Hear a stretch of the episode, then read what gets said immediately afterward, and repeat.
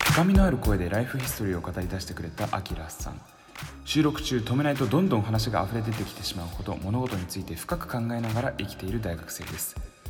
モラルから自由でありたいと願うアキラさんにとって決定的だったのは男子校でのグロテスクな6年間でした。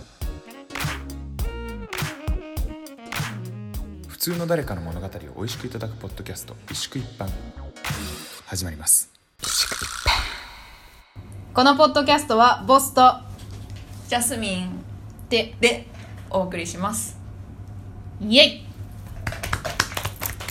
人手不足がそうですね。深刻化しておりますけれども。では本日のゲストはあきらくんです。あきらくん。あきらくん。いやどうもあきらがいるよ。いやふぐたくん聞いてるかな？声優さん辞めてしまっても応援してるからね頑張って生きて。あこんにちは。どうも。あきらです。なんか下手ななんかモノマネから始まってすいませんでした。今のはね最近ハマってるんです、アナゴさんのまあアナゴさん。モノマネという。ちょっと語尾が伸びた。アナゴさん。伸びがちな。デフォルメしてるんです。ねデフォルメされなたんかあの似てるって言ってくれる人と全然似てないって言ってくれる人とあとなんかあの渡辺陽一だっていう人と。懐かしい。ね。今パッと出てこなかったけど。なんかまあ時々まあ友達にモーニングコールのボイスメッセージをこれで送ったりとか。これでね？そうですそうです。これで送るんですね。まあそういうの楽しんでくれる人もいるんですね世の中に。ありがたいことに。んですよ。変な人。はい。ではちょっとねあの淡々と進めていきますけれども。本日、えーリクエストしてくださった一般が、えーポテチ系うんということで、あはい。えっと何なんだこれは？何なんだ？なんだっけな、えーなんとかっていう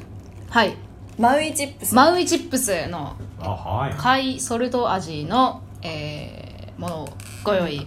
たしました。実はねもうさっきからずっと食べてるんですけども。すでにね。はい。美味しいね。美味しいよね。うん。はい、まあ、ぜひ召し上がってください。あの召し上がってください。ありがとうございます。いい音がねうん。するんですよ。あきらくんは最近何をしてるんですか？最近あのそうですね。なんか一昨日の晩モスクワにいるあの日本人の友達から電話がかかってきてうん。で、まあ、前からそのロシア人と付き合ってるあ女の子ですね彼女は、でもロシア人の男と付き合ってるんだけれどもあの、まあ、ちょっと最近雲行きが怪しくなってると。っていう相談を受けてたんですけどなんかあの、まあ、一昨日の夜僕が寝ようとしたら電話がかかってきて別れたと。でうん。そこからあのその組んだりの話をあのこちらのあの朝の5時まで、まあ、聞くっていう羽目になってちょっと今喉がやられてるんですけど僕も喋ったんで結構。あのねあのー申し訳ないですね。いや全然大丈夫純粋ですにあの喉痛めてるのに痛めてるところをわざわざ。いやいやそんな自分夢中ってね。夢中って話してください。そう M 属性ですから大丈夫。M 属性だそうなので。はい。その女の子にあの「お前ド S だ」って言われたんですけどねあれ？ちょっと話が違うっていう。なんかそうなっていうか。初対面でド S だって言われて。初対面で言われたんですか？初対面で言われて。何をしたんですか？なんか向こうもおかしいんで別に何もしなんかあのなんかこういうふうに向かい合ってそのなんかあの話す時あのあったのがモスクワであモスクワに僕ちょっと留学してたんですけどうん。モスクワであのまあロシア人日本語を勉強してるロシア人とその、まあ、日本人のなんていうかあのお知り合いになりましょう会みたいなのがあって、うんうんうん。その時に同じ席だったんですけどでなんかあの、まあ、しばらく、まあ、話してた時になんかあのあこの人下ネタ大丈夫だっていうのが分かったんですね。あのそういうこと分からない人とあとなんていうかそのあこの人は素敵な女性だってドッキリとした人には絶対僕そんなことしないんですけどなんかこの人は大丈夫 まあドッキリはしなかった。ドッキリはしなかった。あのしたらあの全く違う人間としてせなんか自分が全く違う人間になって接するので。へえどんなどんな感じになるんんですか？ええなんえなんかえけなげで一途になります。突然？自分から言っちゃうけど。なんかそうこの前なんかけなげで一途になる。あなんかある友人と会った時になんかそのいや僕けなげで一途だからって言ったらなんかすっごい怪しい顔されて「何言ってんのお前」って「お前はけなげに一途なわけないじゃん」って言われて。まあえそうかなって思ったんですけどね。まあなんか。本当ですけどね。でまあでその時にまあ話戻しますけどでなんかあのまあとあるあの、まあ、ネットの世界で、まあ、なんか一一時期一世を風靡したあのなんだろうなんて言えばいいのかなあのとあるゲイポルノがあってでそれのあの とある一世を風靡したゲイポルノ？あのすごくね？あの昔あったんですよ。僕もそあモスカイまで知らなかったんですよ。ああ。なんか僕全然そのそういうの疎かったからネットとかそういうの。でそれ同じ部屋だったやつが僕にいっぱい引き込んできてでそれへでなんかあのちょっとハマっちゃったんですけど。えあそのゲイポルノに？いやゲイポルノじゃなくて。そのネットに？語録語録語録あの言い回しが不思議な言い回しを使っててなんかその慣れてくるとそのなんか日本語の感覚がなんか不思議なものに聞こえてくるんですね。あそれ日本のゲイポルノですか？そうそうそう。ああ日本のゲイポルノ？なんかこの話なんか話してて恥ずかしくなってきて。まあなんかあのそうですね。いざつ時はあのカットしてもらえばいいんで。え面白い面白い。てっきりロシアかと思いました。えロシアじゃないですよ。なるほどなるほど。えロシアなのかな？あ分かんないけど。でなんかあのなぜか僕の周りにいるロシア人のまあ女性2人がいてよすごく仲良くなった。でその2人がなぜかもともとその日本のゲイポルノ、まあ、ネットの世界でなんかやけに有名になってるんですけど知っててでそれでなんか3人ともそれを知ってるってことが分かった瞬間に突如なんか話がなんか豊かになった。という過去があったんですけどでそれのネタでそのなんかあのまあ暴力団員のそのえ？あのそういうストーリーなんです。いやいいです。いやめっちゃ気になりますめっちゃ気になります。そうクソみたいなストーリーがあるんですよ。はいはい。はいその暴力団団員の。黒車にその車を運転してる時に疲れてぶつかっちゃったサッカー部員たちがその暴力団員にその 事務所に来いって言われてでそれでまあなんていうかあの免許証取られてで免許証すみません貸してくださいって言ったらなんかあの、まあ、まず土下座しろと。でそれうん。貸してくださいお願いしますって言ったらじゃあ犬の真似しろよっていうふうに言われるとでえ？ってなって犬の真似ですか？って言ってそうだよ四つん這いになるんだよと。っていうところから始まるのがあるんです。なるほど。でなぜかそれだけが有名になってる。なんか僕の周りになんかいるやつがそんなのばっかりで、なんかあの留学してた時の寮のあの同じそのあ日本人のとあるあの W 大学というところからやってきたあの方がなんかあの仲良くなってからかその話になったら実はそういう同好会で早稲田に入ってるとかいうわけでわかんないこと言い出して。へゲイポルノえ同好会ですか？え違います。違いますなんかそういうのの語録？何なの？その語録？語録って何？だから例えばその出てき出てくるセリフとか言い回し。を語録。語の記録？この記録。語録。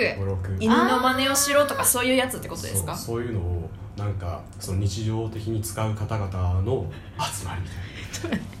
どんな日常なんですか？連れてきてください今度。OK すればね。へえでなんかあのそれで話をまあぐるっと戻して。でそのあの僕にその何の話して恋たの？愛相談をしてきた女の子と知り合った時にド S だって言われたっていう。うん。でそれはそのなんかあのこいつ大丈夫だなって思った時になんかそのなんどういう話の流れでか忘れちゃったんですけどなんかあの言葉がこんな感じになんかあの偉そうに構えてなんかなんかの話の流れで犬の真似しろよって。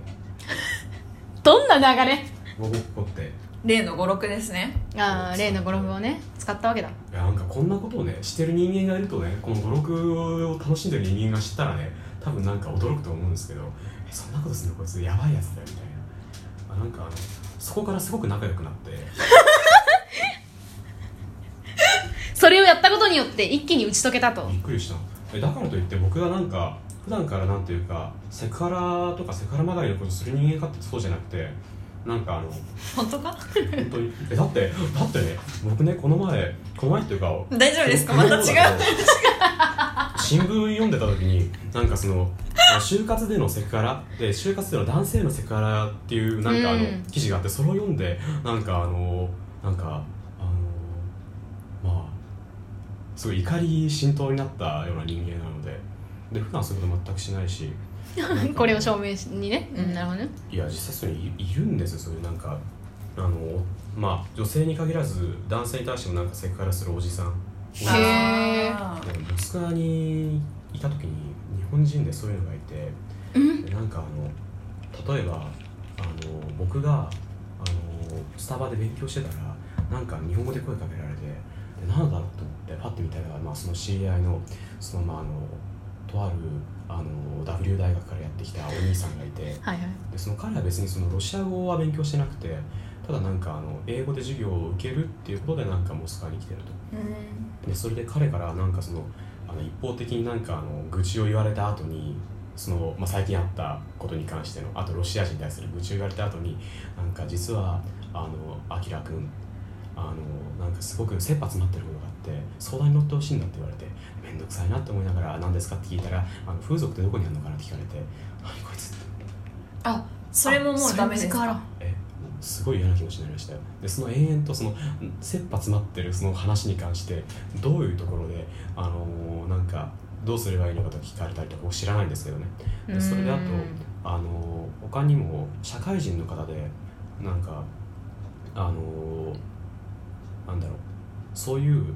セクハラ系のこととあのハウマッチ系？そのなんかハウマッチ系？要するに例えばこのカバンはいくらしたんやとかあのこのなんか俺の着てるコートはいくらするんやとかその系の話自動的に関西弁になりましたけど。あ本当その関関西の人別にその関西の人を貶めるとかあなるほどじゃなくて。なるほ僕ジャーニンコチエ好きですからね。あ。あのそう。でまああのそういう方がいらっしゃって。であの大体こういう人たちってなんかまあ文化的な会話ができないというか、その例えばその何か文化的文化的って言ってもそんな大したことじゃないんですよ。会話を振るとそこで話は止まるんですよ。でそれでなんかあの大体そのセックス関係の話かハウマッチ系の話しかできない人たち。まあそういう人たちっていうのはなんか自分が周りから煙たがられてるっていう感覚がないんですけどであのその方がですねそのまあ一緒同じそのまあ電車に乗る羽目になったことがあってその時になんかずっとなんだろう。例えばそのどうやって例えばその女を落としたんやって話とかあとなんかそのあその一番なんかな何こいつって思ったのがあのその総理大臣になったらお前ら何するんやみたいなこと聞かれてななんでこんな急に言ってくるんだろう。そしたらなんか誰もなんか答えなくてそしたらまああのなんか自分でなんかなんかあ俺がなんか総理大臣になったらって話をしだして痴漢をなくしたいんやって。でその時はなんか、まあ、やっぱ普通に考えたらその痴漢って犯罪がなくなるようになんか社会を良くしていきたいみたいなことだと思うじゃないですか、そうですね。で最初みんなそう思うわけですよ、うん。そしたら痴漢という罪があったらなんかあの口説けんやろみたいなことを言い出して。どういうこと？でだからあのお触りして口説く人らしいあ何こいつって思であのあと性的な情報をルフしたりとか。でそういうのを延々としてくるおじさんお兄さんって一定数いてでそれがまあ個人的にすごい嫌で。うん。そう。でなんかまあ僕はピュアだからそう。僕ピュア。ゲイポルノ見るけど見てない見てない見てない。見てない。見てないんですか？確かに気になって X ビデオでちょっと覗いてみたことあったけどど見てるじゃないですか。でもそれその後ねでご丁寧に読んなんなんかか動画の名前まで。いやなんかあの本体ドラマチックじゃないって思って。へえ結構淡々と進むんですか？淡々としてるしあとなんて言うんだろう。あのちょっとアグレッシブで嫌な感じだなっていうのがあったかな。ああなるほどね。なんか初っ端からやばいやつみたいな感じになっちゃってどうしよう。近況ですからねこれ。これこれ近況ここまでが近えあの況。ですさえ近況他にも？質問のを早速して早速？していきたいと思います。いやイラッとしたこと。えチームワークの方かっこインターン先で同じグループにいた感じ悪い女性の言動。そうですね。あのーまあどんな人にでもまあ人間の好き嫌いってあるじゃないですか。うん。なんかあの初対面でパッと見た瞬間にあこの人僕と波長合わなそうだなとかあると思うんです。でも普通それ表に出せないじゃないですか。うん。初対面だし。でなんかあのやっぱり人間関係だからそれを露骨に表に出す方がそのインターン先の同じグループにいてなんかどうも僕のことは生理的に無理な方だったらしいんですね。でなんかあの今もうなんか相当どしもネタいっぱい言ってるんでなんかあのそんな風なんかあのそれも自然だって思皆さん思うかもしれないんですけれども。でも普段の僕はあの多分なんか僕をなんかあのなんかさらっとしか知らない方が僕がどしもネタ言ってるのを聞いたら多分なんかショックを受けると思うんですよ。なんかもっと全然違う人間としてなんかなるほど。真面目な好青年として見られてる感があるので。感があるので。があるんでなるほど。あのまあだから多分あの初対面の人の前ではあのそういうふうに振る舞うんですけどうんうんだからなんかそのそのまあ下ネタオーラが出てたとかそういうことじゃ全くないんですね。うんうんうん。でなんか下ネタオーラ？敏感 こいつ。でまああのでもまあそういうわけで生理的に無理だっていうんじゃなくてあー。ただにそのあのまあ根本的にそのなんかあの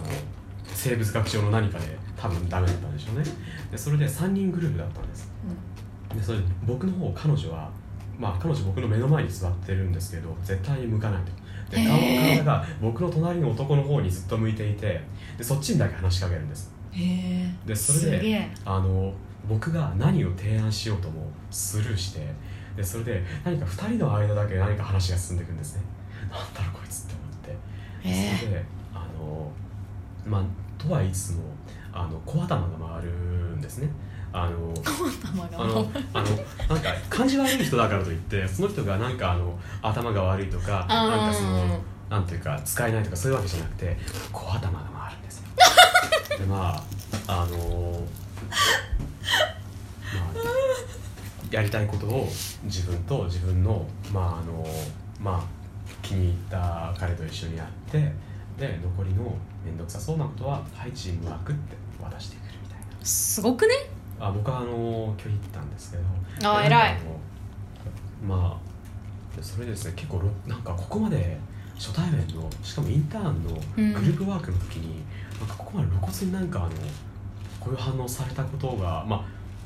普通ないですよね。まあないでしょうね。でそれであのまあなんていうかちょっとびっくりしたんですけれどもそれが最近あったイラッとしたことですかね。えそのその女性はなんかどういう感じの方だったんですか？どういう感じのえなんかあのーそうですね例えばなんか大学の授業とかで多分そのディベートでどうやって自分が主導権を握るとかあるいはそのどうやってそのまあ目的に見合ったそのまあ最適解を短時間で出すかとかそういうまあ授業とか訓練をある程度受けてるんだと思うんですね。でそれでまあなんというか就職予備校的な多分大学がそんな感じなんだと思うんですけどでそういうことに長けてるわけです。そういうことに長けているから、そのインターンのそのグループワークみたいなのではすぐに頭角を現し主導権を握りやすいんですけれどなんですけれどもでもあの話を聞いてるとなんかあのそこが見えるんですね。うん。その人間としてとかあるいはあこういうとなんか悪口ですけどただあのなんかあるいはそのなんか話をしていてなんかあのなんて言うんだろう発想力の限界が見える人って時々いるんですよ。でなんかこの人は短期間ではある程度のその主導権を握れるしあある程度の結果を出すんだけれどもでもそのそれをさらにその上に行くかっていうとそれはなんかこれからちょっと努力しなきゃいけないんじゃないかなって見てて思った感じですね。っていうフィードバック。すんげえ分析的なね、彼女についての情報をね。なんかこう見た目とかを想像してたんですけど。ああ。見た目僕見た目であんまり人判断しないのであなるほど。見た目そう見た目で人を判断しちゃいけないんです。僕ロシアで学んだんですけどね。あの向こうだとなんかその普通のロシア人だと思ってた人がなんか突如なんかあのなんかの表紙に実はなんか私は信じてないけどムスリムなんだっていうふうに言い出してえってびっくりしたらなんかあのお母さんがタタール人なんだとかなんかあのああとその仲のいいあのロシア人の友達である時その散一緒に散歩してたんですモスクワの街をそしたらもうそろそろ帰るけどちょっと帰り際にその本屋に売らせてくれないと。モスクワのあの一番大きい本屋さん。でそこでなまあいいけど何探してるのって聞いたらあのロシア語チェチェン語辞書が欲しいんだと。え？って思って。でなんでチェチェン語なのって聞いたら実は俺チェチェン人なんだって言われてえ？ってすごいびっくりして、まあ、言われてみると確かに普通のロシア人はちょっと違う顔つきをしてるんだけれども言われなきゃ分かんないんですね。ーであの人を見た目で判断しちゃいけないですよ。見た目で判断しちゃいけない。ダメですよ。失礼しました。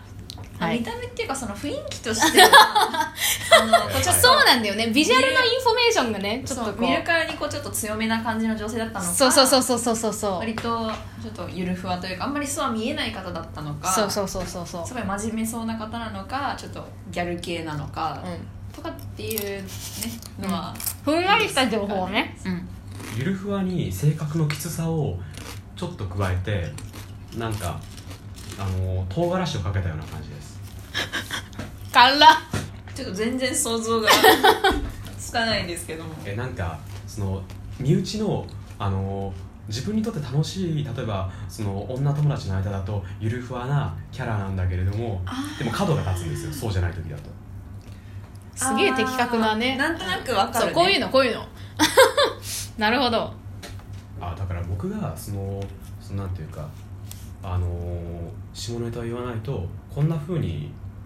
だけ見えるので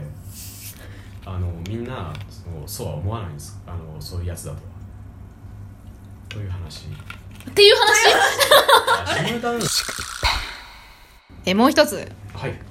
中国人の彼女の人。これ友人の通称がそのその友人のことをまあ中国中国人の彼女がいる友達ってことですか？これはそうですね、まあ、中国人の彼女の人っていうふうに呼んでると。僕が周囲の人にルフしてるんですね。周囲の人は、まあ、彼を直接知らないので名前見ても意味ないんですね。あーそういうことですね。だから分かりやすいように中国人の彼女の人がいると。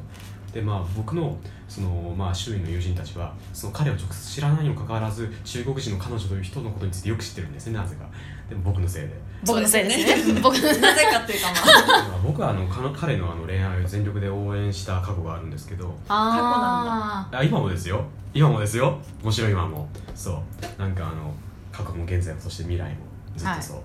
僕一途だから。でまあというわけでですねその彼がまあ今あの、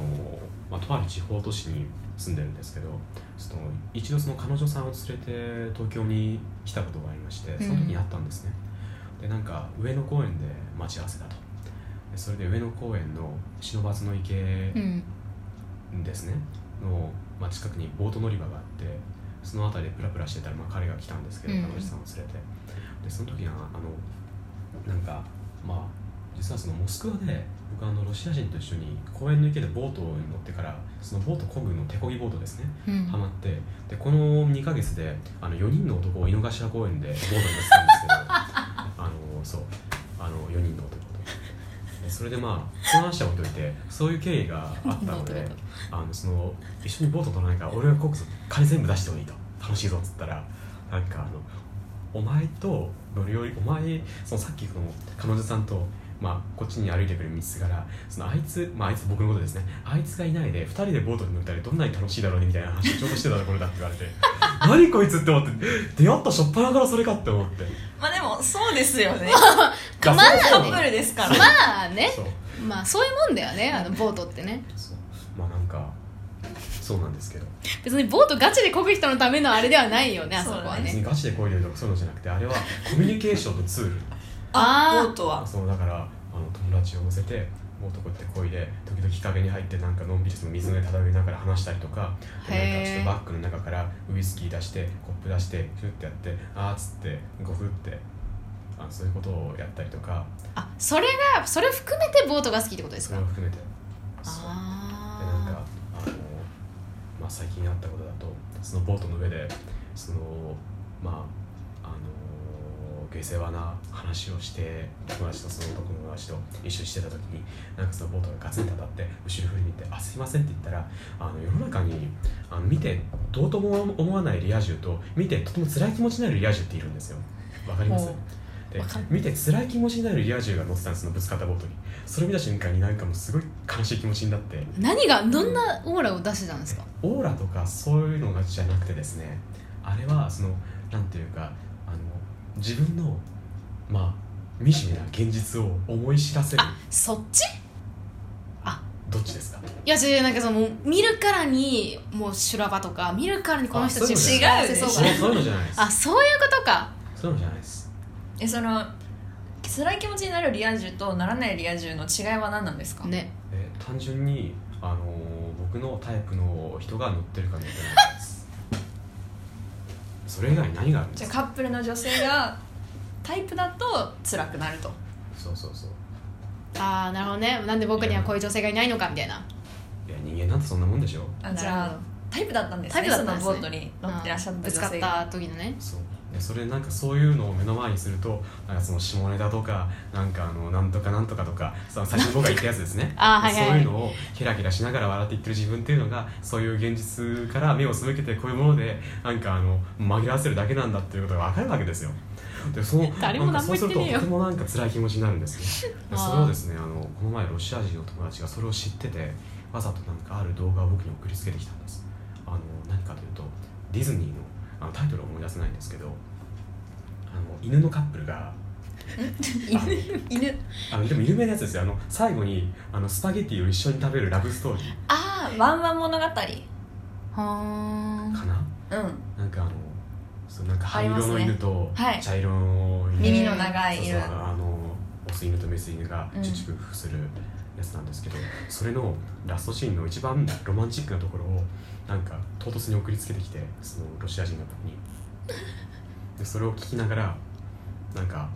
こういう俺の人生にこういう素敵な瞬間っていうのはなかったなって言って今まで楽しかったその下ネタとかそういうものが見るた見るだけでもなんていうか全てが虚しく灰色に変わっていくみたいなそういうことがあってその日からしばらくしてからですねちょっとなんかあのあの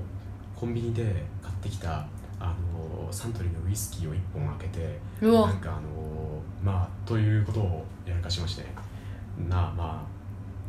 そうですね。人生が悲しいっていう。本格的に話しくなっちちゃったってことですね。いやーねえ悲しいでしょ。でもまだ学生だから。まだ未来があるじゃないですか。そうですよ。まあ未来。えでも考えてみてください。えなんかそのあその中国人の彼女の人に話戻しますけど。じゃあ戻った。た。戻った。普通に戻りました。何がムカついたかそのはい。彼について、はい。でその話した時にその僕をしょうまあその彼の彼女さんに紹介する時にまあその僕と彼は日本語で喋ってで彼女さんにその彼が中国語でその通訳するっていう感じだったんですけど、そのなんかなんかの弾みで僕がその年齢イコールまああの童貞歴ということがあの通訳された時にその彼女さんが今までね今まですごくおとなしくてなんかあんまり無なんか無反応な感じだったその彼女さんが突如「えっ!」てすごい声を上げてなんかなんかすごいびっくりして「えななどうしたの?」って僕は思ったんですけどなんか僕みたいなのにはなんかもうその彼女さんとかいるものだと思ってたって言われてでそれをでなんかいないそういうなんか彼女さんいないなんてすごいなんかびっくりしたみたいなのをその彼が日本語で訳すんですよ。すっごいニヤニヤしながら勝ち誇ったように俺に向かってなんか訳日本語で訳していくんですね。何こいつって思って。えでも褒め言葉なんじゃないですかそれは。いや彼女さんが言ってるのは褒め言葉なんです。でもそれを通訳してるあいつは悪意を持って生きて楽しんで。なるほどね。シャーデンフロイデの塊だこいつって思って何ですかそれは？シャーデンフロイデなんかドイツ語らしいですけどなんか多分ロシア語に直したらチョルネラダシ要するに黒い喜び。あー。他人の不幸は蜜の味あーなるほどそういうのなるほど。優越だってそういうのが自分にとって優越だっつって。で人がなんか苦しんだりとか人のなんかピュアな人間のその顔が不思議な方向に歪んでいくのを見てニヤニヤしてでそれを酒のつまみにして夜な夜な思い出しながらウイスキーを一杯やるとかあ僕そういうことやるんですけどね。でなんかあのそうその例の某都市に住んでいる あの友達のところにそのまああのおもあとあるおもちゃをプレゼントした時も僕は実はそういう喜びに打ち震えてあの家に帰ってからあのまあちょっとあの備前焼きのぐい飲みにあのまあロックでウイスキーを涙についてそれをなんかすりながらなんかあのとても嬉しくて そうまあなんかあのそういうことやってましたね。思い出して嬉しくなっちゃってますよね今。そうなんです。まあなんていうかそういう人間だからこそ、まあ、多分なんかあのその自分のまあそういうなんとか弱みをいじられるのはまあ全然しょうがないことだから僕はいいんですけどいやあの時はですねムカついたっていうのもちょっと通り過ぎてなんかあのこの野郎って思いまして。へえんかなんかでうまく仕返しできないかなちょっと今考えたんですけどいい案が思い浮かばない。でまあその仲が悪くならない程度に。まあそうですね。本格的に仲悪くなっちゃったらねもう終わりだもんねそこで。そうなんですよね。なんかあのあとそういうのをやっていい人とやっちゃいけない人ってもちろんうんちゃんと分かってやってるので、なんかあのあもちろんなんかあのそうじゃないなっていう人には絶対にそんなことしませんしでなんかあのそう。なんか一途に一途に友達としてまあ接するので多分大丈夫。だと思います。嫌いなタイプでさ気になるのが劉備とその仲間たち。あ劉備とそのこれ気になったね。えっとですね僕あのモスクワ時代にですね。あのモスクワ時代。モスクワのその冬と春。春はですねすごくあの明るい季節で日照時間も結構あの夜の9時過ぎても夕方の4時とか5時ぐらいの日本でいう明るさがあって人間の活動時間がすごく長くなってでしかもちょっと暖かいから、うんでそれですごく人間が活発になって心も心の状態も良くなるんですけど冬はですね例えば朝8時になってももう深夜の12時みたいな真っ暗さが延々と続くみたいな。すごでそれで雪寒い。でそれで人間がどんどんその悪くなっていってでさらにその外で活動できないんです。そのスケートを除いて。でそうするとあスケートは何回か行きました。楽しかったですよ。なんかあのスケートを除いてスケートをその外で除いてね。活動することができなくなるのでで人間が屋内に閉じ込められるんです、うん。そうすると人間はどんどんその精神的に悪くなっていって。いうん。でそれであの、まあ、例えば冬が終わった後にですね日本人の仲間たちとなんかある集まった時にある女の子が実は私1月頃病んでたんだっていうと別の人が「え俺12月だよ」とか「え私2月」とかそういうふうに何月に病んだかっていう話がポロポロ出てくるんですよ。なるほど。ちなみに僕はあの1月の終わりだったんですけどうん。であの精神的にやられる時期が来ると冬には。でその冬の精神的にやられてた頃にそのずっと部屋にこもって一時期その YouTube を見てた時があってうん。その時にあのその中国のドラマで「三国志」をずっと見てた時期があったんです。全90話ぐらいの。でなんかあの日本語吹き替え版ですね。僕あの声優さん大好きなのでそのすごい声優さんたちがその吹き替えてるのを聞くだけでも嬉しかったんですけど、まあ、実際三国志面白いんですね。うん。でそこにあのまあ劉備とその仲間たちが出てくるわけですけどはい。あの僕ですねあの劉備って臭い人だなって思うんです。臭いってのはうさんくさいっていうそのなんかあの、うん。変な匂いがするそういう意味じゃな。くてうさんくさいって意味なんですけど。腐ってことない。腐ってことじゃないです。あのそういうのじゃなくてなんかあのこいつ例えばそのまあどういうふうに自分が振る舞えば周りの人がその感動したりとかついてきたいと思うとかそういうのはよく分かってる上でなんかあの演技してるんじゃないかこいつ。うん例えばなんか仁とか美とかその忠義っていうものをどういうふうに演出すれば周りの人間がついてくるのかっていうのをこいつは分かってやってるんじゃないかと。でそれなんかその劉備はその意味でなんかすごくおとなしそうにしてるけどなんかうさんくさくてそのおとなしそうな劉備のなんかすごいアグレッシブで暴力的な本音を周りにいる張飛とか関羽みたいな時々なんか叫ぶみたいなその隣にいるやつらがそのなんか自分が言うとまずいことになる本音をそのなんか堂々と言うみたいなそういう役割分担がその、まあ、劉備とその仲間たちの間にはあってそれがだんだん最初の方はすごい劉備って聖人君子なんだけどだんだん後ろの方になればなるほどその本性がどんどん現れてくるっていう。それを見ててこの劉備と仲間たちすごい嫌なやつらだなって思ってそうなんですよね。あの嫌いになった。あのなんていうかお友達になりたいし多分お友達にはなれると思うんです。でもなんかこの人たちと一緒に行動するのは嫌だなって。一面にはなれないかなっていう。そうですね。あたまに会うぐらいがいいですかね。たまに会う。そうねそれになんかよくあってもいいと思うんですよ。なんあか一緒にお酒飲んでもいいなって思うんです。おうなんか僕ああいう人たち好きですから。なんかなんですけどこいつについていくよりは他のところにいた方がいいと。お友達で止めておくべきだって思って。でなんかあのなんかもし個人的ななんか感想なんですけどあの三国志の時代でそのなんか働くんだったらなんか一番まっとうなのは呉呉の国で。でこれが一番なんか企業だと一番まっとうな普通の中堅企業で。で劉備たちがなんかちょっとやばいことをやるんだけどすごい正義面をするベンチャー企業で でそれであの わかりやすい。わかりやすいね。わかりやすい。三国志の解説。あの大企業を乗っ取ったサイコパスの集団みたいな感じ。あいつらは。義の国は。でもなんですけど曹操は中間管理職以上になればなんかその結構その自由裁量もできるしなんかあの、うん。結構その曹操自体がなんかそのドラマの中ですごくなんかあの僕は好意的に描かれてると思っていて、うん。でなんかあのこの曹操となんかお友達になりなりたいって思っちゃうようなそのキャラ作りをそのドラマではしてたんですけど、うん。でもねあの中間管理職は大変ですよ。あの人たちの中で。戦で兵糧が足りないと。うんでも兵糧が足りないことがその普通の形で兵士たちにバレるとちょっとその上層部の人たち、まあ、曹操たちですね。の立場としてやばくなるからどうしようと、うんそこで兵糧を管理してる中間管理職のやつがいるなと。であいつが兵糧を横領したくすねたことにしてで晒し首にしちゃうわそれ本当になんかそのまあ晒し首にしちゃうんですね。その管理人を管理職の人を呼び出してなお前さなんかその家族いるよなと。で家族の面倒見るし出世させてその息子たちにいい教育受けさせてやるからお前なんかここで死んでくれっつってそのままなんかあの処刑場に引っ張ってっちゃうんですよ。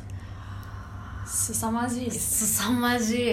いやだからなんかなんていうか、まあ、義で義で働くんだったらあの下々のものか中間管理職になってはいけないとそれ以上になることが約束されてなければ義でギ働いちゃいけない。ちゃ無理だなって。いうでそれができないんだったら5に行きましょうと。一番マットだ皆さん5人行きましょここがおすすめです。うすごいね。それ1月の後半ずっと見てたんですね。えずっと見てましたよ。へえでなんかそうですねなんていうか。でもおかげでですねそういう三国志が好きなあのモスクワに来てる社会人の方と仲良くなりまして。まあそういう、まあ、こともあるんですね。でまあそうですね。ちなみにあの三国志とかあとそういうのをなんかあの知ってるっていう話ができるとあの中国人と簡単に仲良くなれって面白かったですね。へえモスクワいっぱい中国人来てるんです。でそのロシア語を勉強してる人もいればそのなんというかあの観光で来てる人もいるし、うん。であのその例えばその同じ語学学校にいるその中国人の人と話す時になった時にその三国志を知ってるとかあるいはなんかあの例えばあのまあ三国志に限らずでもいいんですけどなんかあの漢詩の話？例えば曹操が短歌行っていうあの漢詩を書いてるんですけどまあ酒に対してはまさに歌うべし、まあ、あるいは酒に向かってはという人もいますけどまさに歌うべし人生いくばくぞ、まあ、あの酒を飲む時は歌えと人生は短いっていうなんかそういうのでそういう出だしで始まる、まあ、あの4文字1行4文字のその長い詩を曹操が書いてるんですけどそれをなんかさらっとその冒頭を書いたりするとそのまあ多分あの、まあ、練習あの多分学校とかですと覚えさせられてるんじゃないかと思うんですけどね。そのびっくりするわけです。なんでその知ってるんだとうん。それでそこからすごくなんかあのまあ話が広がって仲良くなったりとか。でそういうのがあってなんかあのそういうなんか岩石についての教養みたいなものってなんかあの中国の方とそのなんていうか仲良くなるで結構いいツールになるなっていうのをちょっと実感した時期でしたね。1月の終わりはそういう時期だった1月の終とそうやって乗り越えたんです、ね、そうやって乗り越えたんですねロシアの冬をえっと幼少期の出来事ではい。人格に影響したこと、まあ、の一つが度重なる引っ越しと男子校に入ったこと。ああこれは基本的には人間信じなくなったことですね。あのなんていうか。まずあのなんかあの移動って楽しいことじゃないですか基本的には。いろんなところ行ったりとかいろんな人に会ったりとか。あでもなんていうかあるコミュニティから別の似てるんだけどなんか空気とかそのまあ掟の違うコミュニティに移動した時にそのそれまでいたコミュニティコミュニティでは良しとされてた自分のその傾向性格とか話し方とかいろんなものものがあると思うんですけどそういうのが別のコミュニティに入った時に例えばそのあの変なやつのメールマークいじめの対象のメールマークみたいになることがあるんです。でそういう体験があのまあ子供の頃にまあそれなりの数あってそうですねであと男子校に入ったのはですね男子校ってろくでもないところなんですよ。なんかあのそのまずその学校って閉鎖空間なだけでもまあなんか世間ではそのちょっとあれって思うようなことがまかり通ることもあると思うんですけど、うん。それがさらに男子だけになるとですね、まあ、それを男子校の先生たちは、まあ、あの保護者に説明するときに、まあ、男子校では共学と違って伸び伸びしてるっていうんですけど伸び伸びしてるっていうのはろくでもないことをしてるってことなんですね。でまああのそうですね。結構あのまあ人間をかなり性悪説的に見るような体験いろいろありましたしであと何よりです。人間ってなんていうかあの臭いものには基本蓋をするんだと。であの個人よりも組織がまず第一でであの組織まあ、この前学校ですけど学校とか自分のクラスとかの不手際になるようなことっていうのは基本的にあのまああのーもみ消すまでいかないんですけどなんかそういう極端なことには。極端なことにはならないまでもなんていうかあの蓋をしようとするんだ人間たちだと。でまあ例えばあのーそうですね。なんかすぐにあんまりいい例が出てこないですけど、まあ、あとなんかあの先生とかスポーツマンの先生みたいなみんなからその信頼されてるっていうものに対してすごいなんか僕はあの疑いの目でそういう人たち見るようになったんですその男子校とかそういう体験で。あのそういう人たちってなんか例えばあの僕が、まあ、何か、まあ、良くないことをされてた時にそれを見てたんだけど何もせずに素通りして去っていってたとかでそういう人たちが多かったんです。でなんかあのスポーツマンの人とかあと最初に話したチームワークの方って言いましたけどそのチームワークって言ってその自分たちのやりたいことは自分たちの好きな人たちのグループでやってであの面倒くさいことの残りのあの自分にとって都合の悪い人たちに押し付ける人たちとか。であとそうですね。あのスポーツマンシップをやけに振りかざす人にろくな人はいないっていうのがちょっと男子校あるあるであったんですけど。でそういうふうになんかモラルに関してすごくなんかあの、まあ、僕は距離を取るようになってしまって。うん。そのチームワークとかそのスポーツマンシップとかそういうのを聞くとなんかちょっと僕は距離を取りたくななっちゃうなっていう。そういうふうになんか人格形成された時期でしたね。えそのじゃあその例えばまあこう何かまずいことがあってそれが比較的もみ消される傾向にあるっていうのはもう学校全体でっていうかクラスとかもうなんていうの例えば学生の間だけじゃなくてもう教師も含めてもうみんなで蓋をしようとするみたいな。そういう感じなんんだ。なか明確な意思があってそういうふうにやってるわけじゃないんですけどなんかやっぱりあのそうなっていくものだなっていうのは思います。なんかあの僕共学の学校の世界がどうなってるかわかんないんですけど男子校ってどこもそうじゃないのかなって。うん。なんかあのそのモスクワで同じ寮にいた、まあ、某 W 大学のあの友達も男子校出身で話聞いてる分にあんまり変わんないなって思いました。その全然違う地域の学校なんですけど。まあそうですね。まあそれがなんか僕にとっての男子校あとなんかあの男子全ての人がそうじゃないんですけどなんか男子校にいるとなんかあのその男子校出身者でその女性問題で変なことになる人多いです。そのどういうことかっていうとその女性との接し方が分かんないから来ることなんですけどあであとなんていうかあの男子校って下手をするとあの嫌な意味でもセクハラ天国なんです。その女性教員に対して。えそれであのでもこれは多分その知ってる先生と知らない先生が同じ学校の中でもそういうまくその生徒たちでうまく隠蔽するんですよ。であの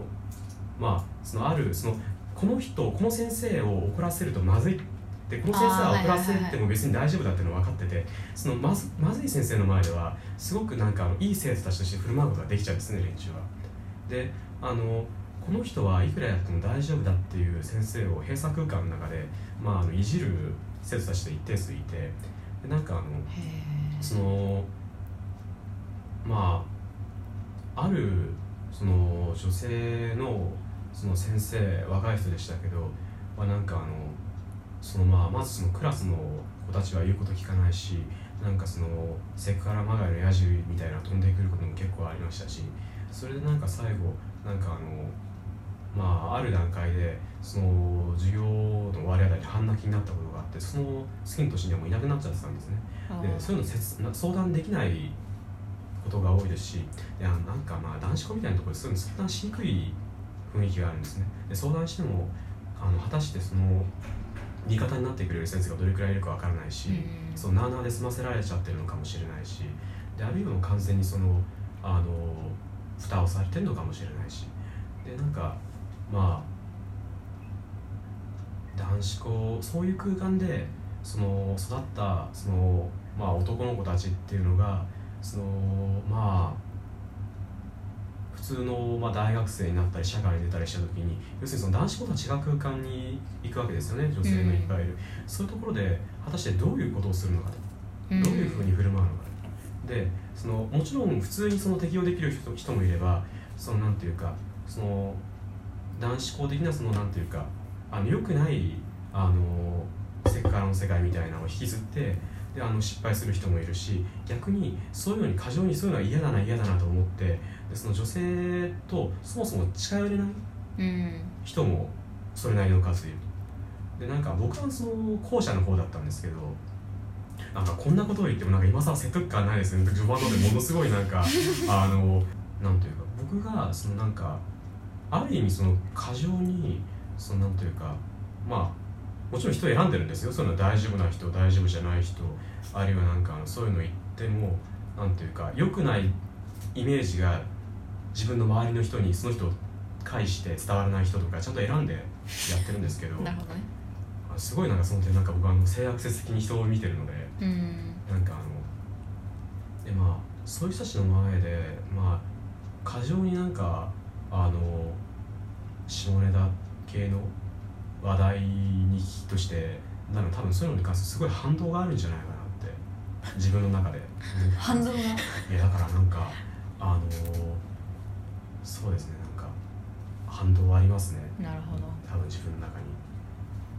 その男子校えどの実際男子校にいたのは高校だけですか、中中高6年？あ中高一貫校です。6年間ずっと男子校。最悪ですよ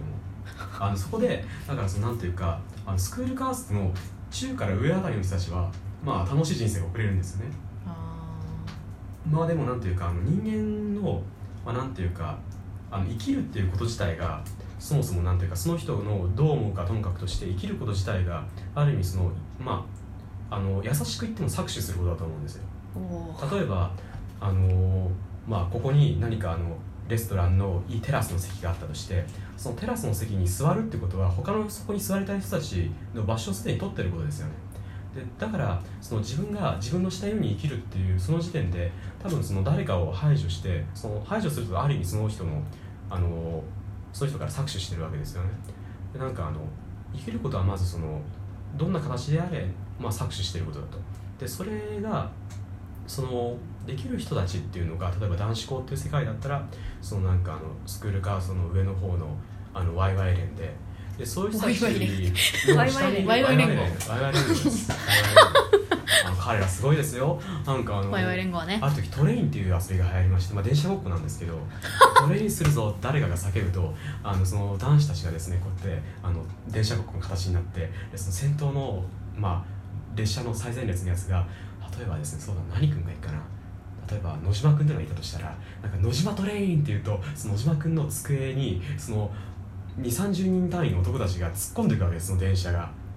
でそれでその辺りを全て破壊し尽くすっていうあのそういう練習なんですよ。あのどう？でもあいつらは頭が悪いわけじゃないです。あの都内のそれなりの中堅校ですから一応。だからなんかあのそれなりの数あのわなんか早慶に入るような学校ではあるんですけどだからといってそのなんか小頭が聞くこととそのなんか実際にどういうやつらかっていうのは全く別の問題でなんていうか例えばですね面白かったのが僕の中学時代に隣の席だったやつがそのトレイにやられて机がですねでそれで、まあ、カバンの中から、まあ、彼が何かカバンの中こうやって見てた時に「どうしよう」って言われて「どうしたんだ?」って聞いたら実は PSP を持ってきてたんだけど画面が真っ二つに割れてるとそのトレイにやられてとそれでも先生に言うとあの学校そういうのすごく厳しい学校だったんであもう保証とかするんじゃなくてあの自分があのなんていうか 職員室で晒し者にされると。でなんかあの泣き寝入りするしかない。でそういうなんかある意味その泣き寝入りさせてるのもその搾取してるわけですよね。広い広く見れば。なんかあのそういうのの上でなんかまあ自分のあの青春を楽しめる人たちとあのまあその下でまあなんていうか比較的マシなポジションあるいはなんかあの悲惨なポジションに甘んじるほかない人たちの差異っていうのははっきりしててでなんというか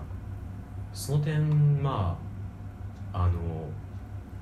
あんまりいい空間じゃないというのは正直僕は思ってるんですけどでそういうところにいるとすごいモラルとかそういうものに対してすごい嫌な意味での疑いを持つようになるんですね。大体そういうなんかあのワキャワキャしてる人たちとかそういうワキャワキャしてる人たちとそのその下で甘んじてる人たちのギャップを見ながらその伸び伸びし男子校は伸び伸びしているんですっていうふうに言える先生たちですからね。あのそういう人たちがそのよくそういう人たちに限ってスポーツマンシップだとか文武両道とかあるいはチームワークとかそういうことを言うんですよ。振りかざしてくるわけだでもそういうのを聞かされる側がその社会に出てからチームワークだとか言ってるのを聞いてどんなそのことを考えるかと、うん。同じようなことをされるんじゃないかと。でそういうなんか経験をしているのでなんというかまあそういうモラルに関するタームを聞くとなんかあのちょっと立ち止まろうと僕は思っちゃうんですね。えその、まあ、搾取される側と、まあ、する側がいてでもその搾取することが多いような、まあ、ワイワイ連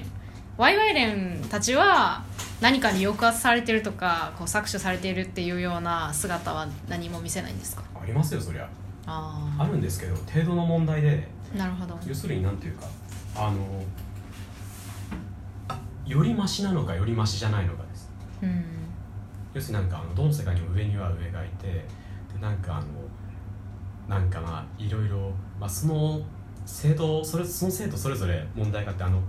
トルストイっていうロシアの作家が面白い言葉を残してるんですけどあの幸せな家庭っていうのは全部似通ってるんだと。ただ不幸な家庭はそれぞれ趣が異なってそれぞれの不幸があるんだと。でそれは一概に比べることはできないんですね。で幸せな人たちって大体似通ってるんですけどそのなんかあの男子校にいるそのそういうなんかまあ不幸っていうとちょっと違うとは思うんですけれどもそのいろんな問題があるんですね。でそれぞれその生徒たちの問題は全然違ってなんというかその一見マシに見える生徒にもそれなりのそのまああのその立場にいたら相当嫌であろう問題っていうのは必ずついてるんです。でだからまあ一概に僕はあのあの場にいた人間たちをなんというかあの一概にこいつらは悪だとかそういうふうに思うつもりにはなれないんですけどまああとはいえそういう男子校の世界でもですねあの面白い日常っていうのはありまして時々不思議な事件が起こるんですよ。例えばですねなんかこれこの前その高校時代の友達と再会した時に聞いたんですけどなんかそのまあ共通の友達がいてでその友達が電車でなんかそのまあその彼曰くその電車で自分の目の前に座ってたらしいと。でそれでもともとそのあんまり交流がないから喋らなかったんだけどなぜか朝の電車でずっと上を向いてたんだと座りながら座りながら上向いてるんですよ。でそれをそのまあ彼はずっと何なんだろうって思いながら見てたらしいんですけど。でそしたらですねその自分たちの降りる駅になって止まった瞬間にそのあの、まあ、滝のようにちょっとあの吐いたらしいんです。その上に向かって。上を向いたまま。いやなんかあの今思うと結構やばい話なんですけど。なんかそれはですねなんかあのしかも目の前にいた女子高生に結構かかったらしくなんかあのやばいことになったっていうでなんかそういうのがですねあのやっぱりなんかこういう空間でいうとちょっとやばい話になっちゃうんですけどなんか男子校的な空間の中にすごい面白い笑い話になっちゃうんですそういうのがでなんかそういうのをあのケラケラ笑える空間なんですね。ちょっと待ってちょっと待ってなんなんなんだ今のは？そのだ大丈夫だったんですか？その彼は？あこの前会いましたよ。元気でしたすごい。で上を向いてたっていうのはその関係あるんですかえわかんないですよいやわえけわかんないかけちゃまずずいと思って上で多分我も慢してたんじゃないですかあー出てこ下ない向いたら出てきちゃうからか。多分。いやだからわかんない。わかんないけれどもそういうわけのわかんない そういうことがその日常いろんなところで起こるんですよ。なんかそのそういうことがあったりとかあとなんかその階段を降りながらジャンプをしたらそのなんかあの天井のカクッとなってるところに頭をぶつけて大量出血したやつがいたりとか なんかそのラグビー部のやつらが掃除中にあの教室でタックルし合ってでそれなんか吹っ飛ばされたラグビー部員がなんか壁に頭ぶつけてちょっと記憶喪失になったりとかそういうことが起きるんですよ。そういうわけわかんない。すごいっすね。でそういうのをなんか楽しめるようになっちゃうんですよ。なんかあの男子校あのにいると。場にいるとね。まあなんかでそういうのをまああのキラキラ笑って楽しめるのだけがなんかあの空間の救いで。あじゃあアキラさんもそれは楽しめてたんですね。楽しんでましたね結構。あなんか自分がそういうのの渦中の人間になっちゃうと大問題なんですけど。あ でもそうじゃない限りはそういうのを見てあの笑える人間じゃないとあの空間やっていけませんよ。ーうん。絶対。もっとひどいこといっぱいありますし。なんか人間刑務所の中みたいな。えだからあの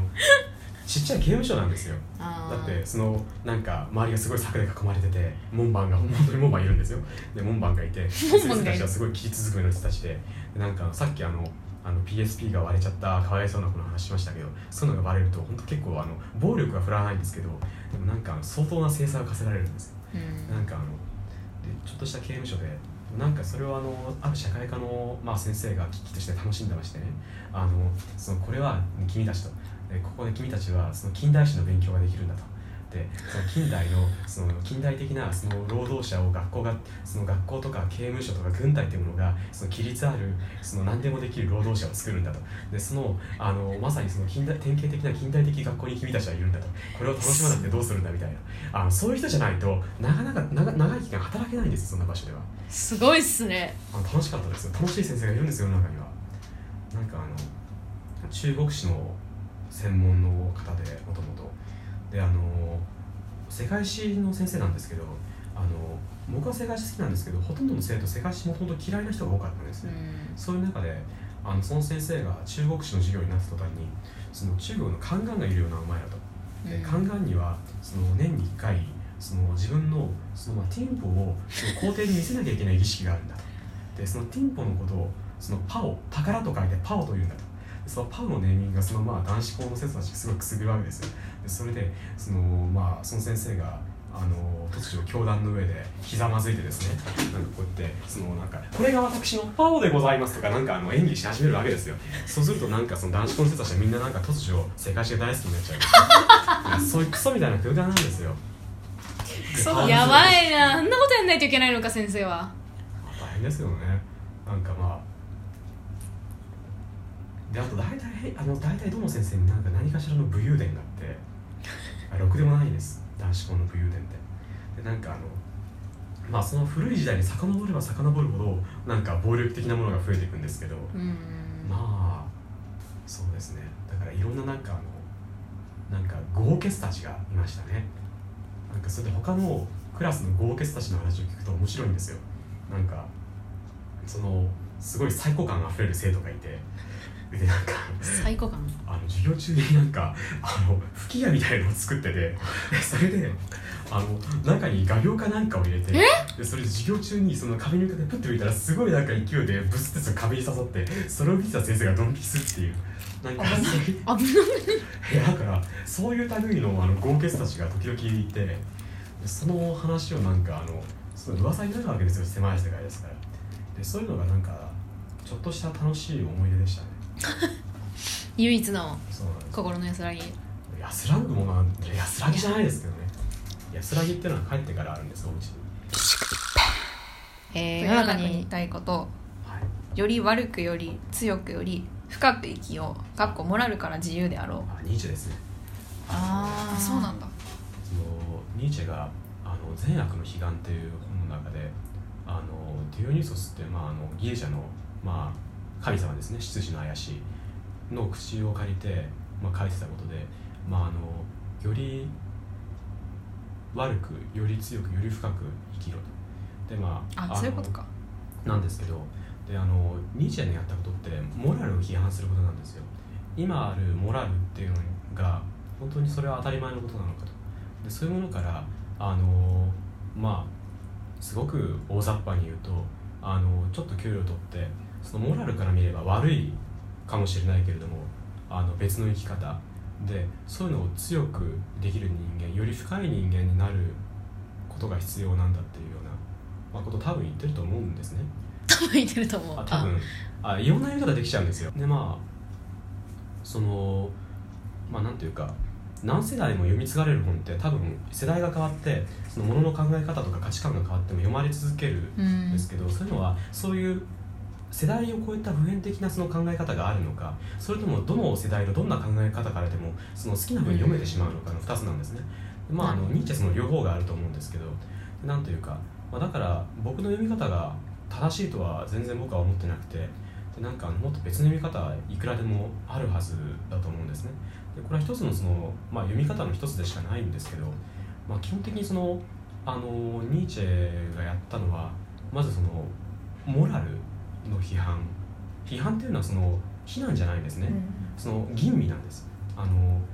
このモラルっていうのはあのこういうものだと思われているけど本当にそうなのと。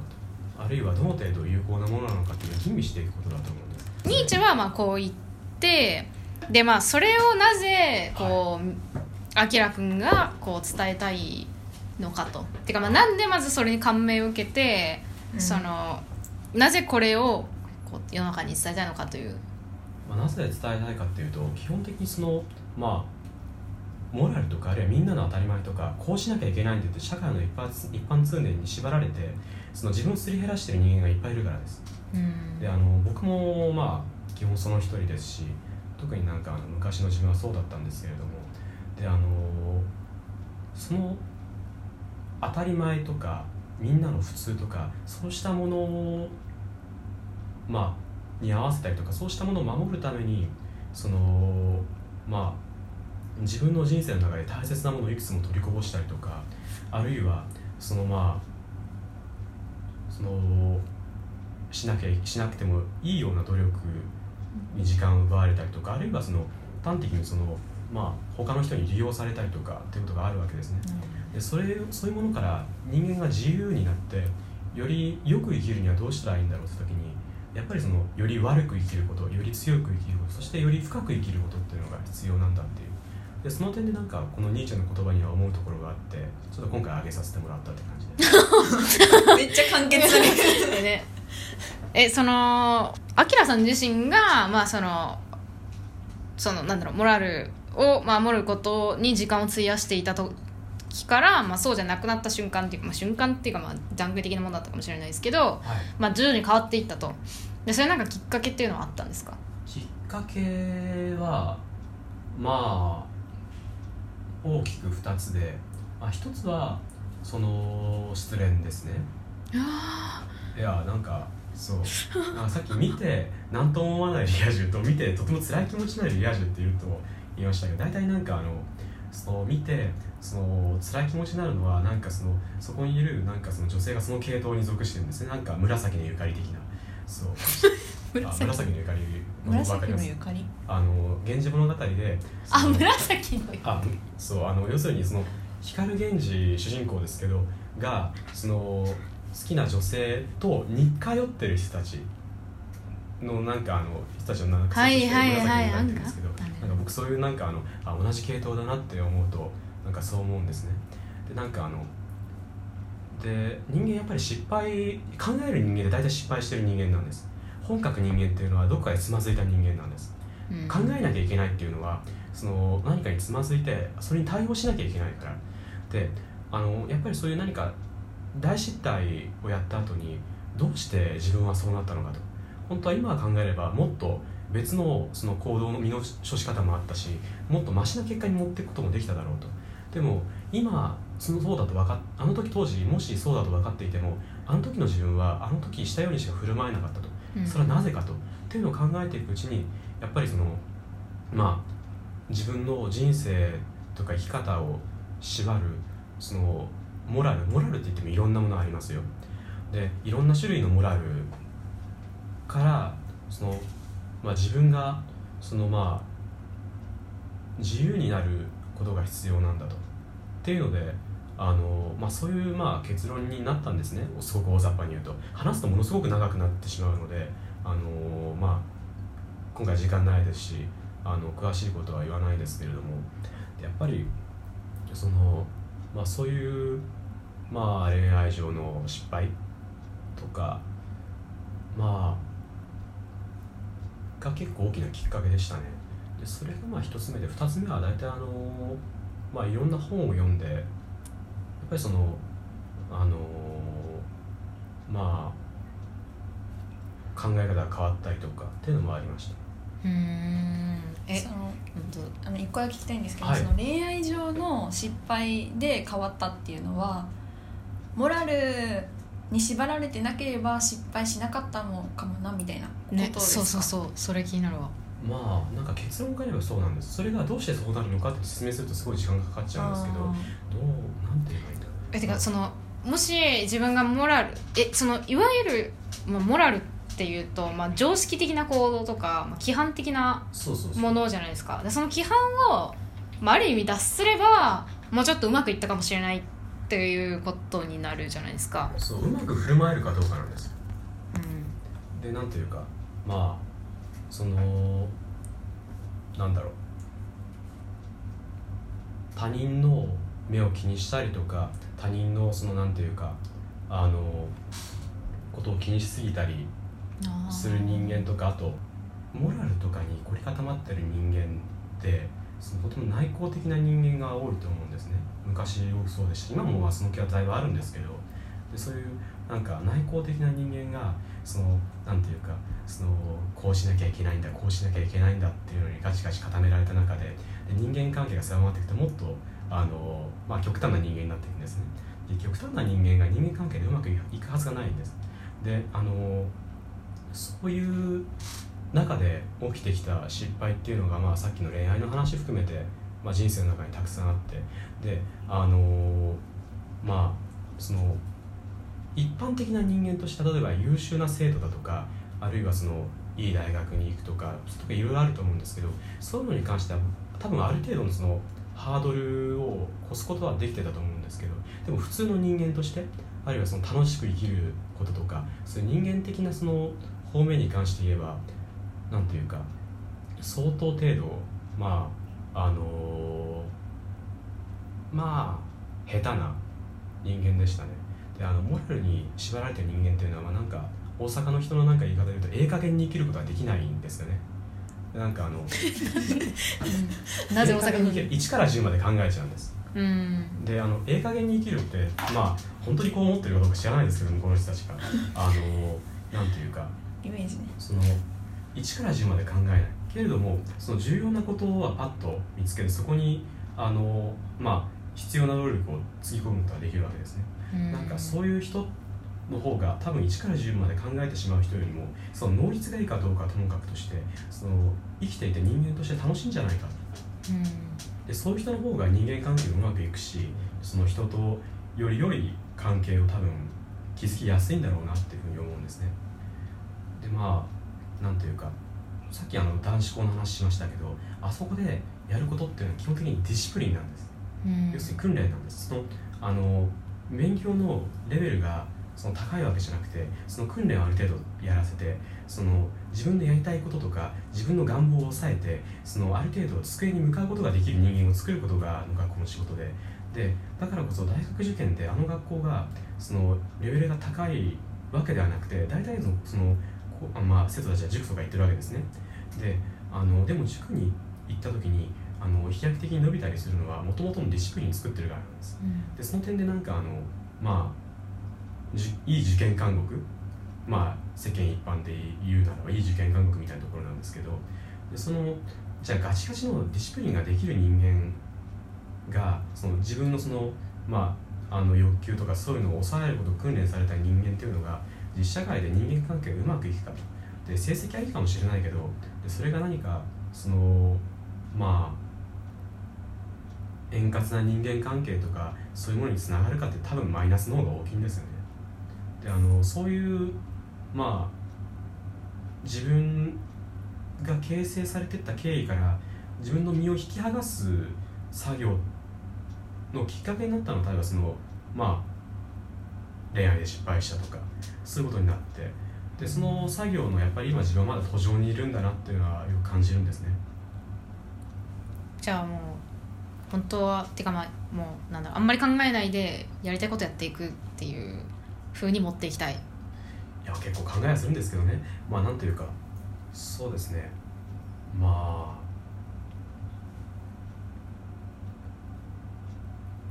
まあ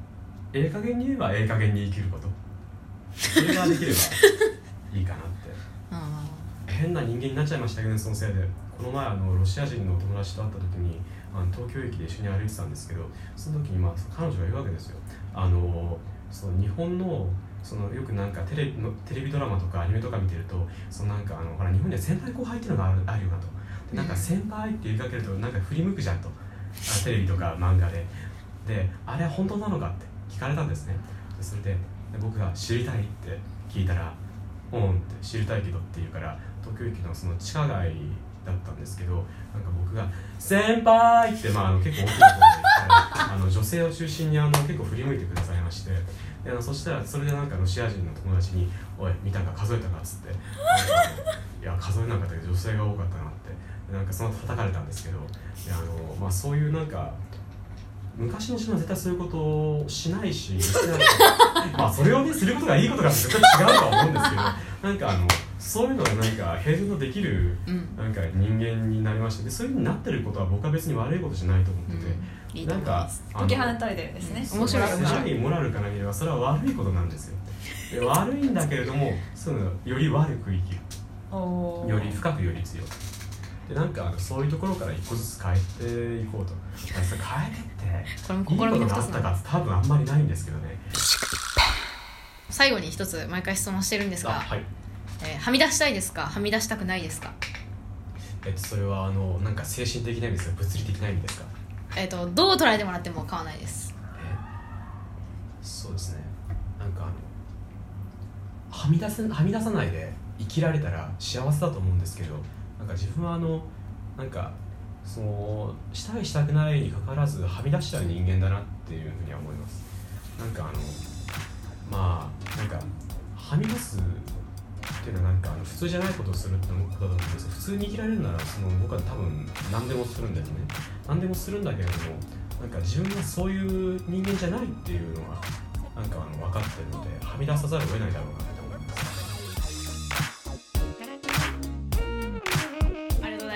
ありがとうございました。